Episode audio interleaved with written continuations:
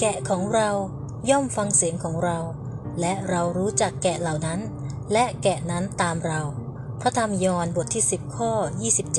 27 สวัสดีค่ะ ขอต้อนรับเข้าสู่หนังสือเสียงเรื่อง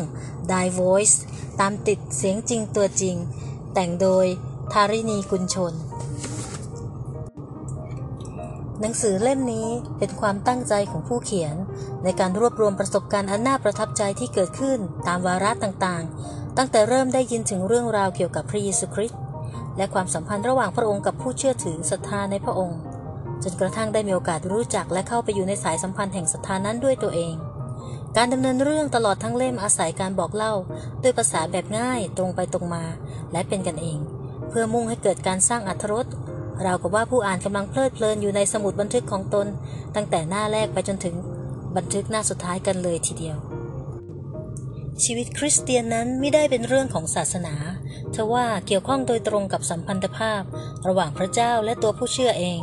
ความสนิทสนมแน่นแฟ้นที่เกิดขึ้นในท่ามกลางครอบครัว ญาติสนิทมิตรสหายของเรานั้น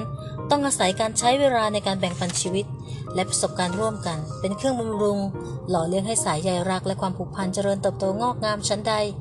มิตรภาพระหว่างคริสเตียนกับพระเจ้า ก็จำเป็นต้องมีการกระชับไมตรีด้วยกัน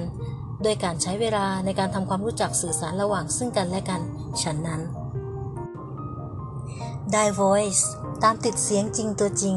ได้ดึงเอาบทสนทนาระหว่างตัวของผู้เขียนเอง กับการได้ยินและตอบสนองต่อพระสุรเสียงของพระเจ้าในหลายช่วงเวลา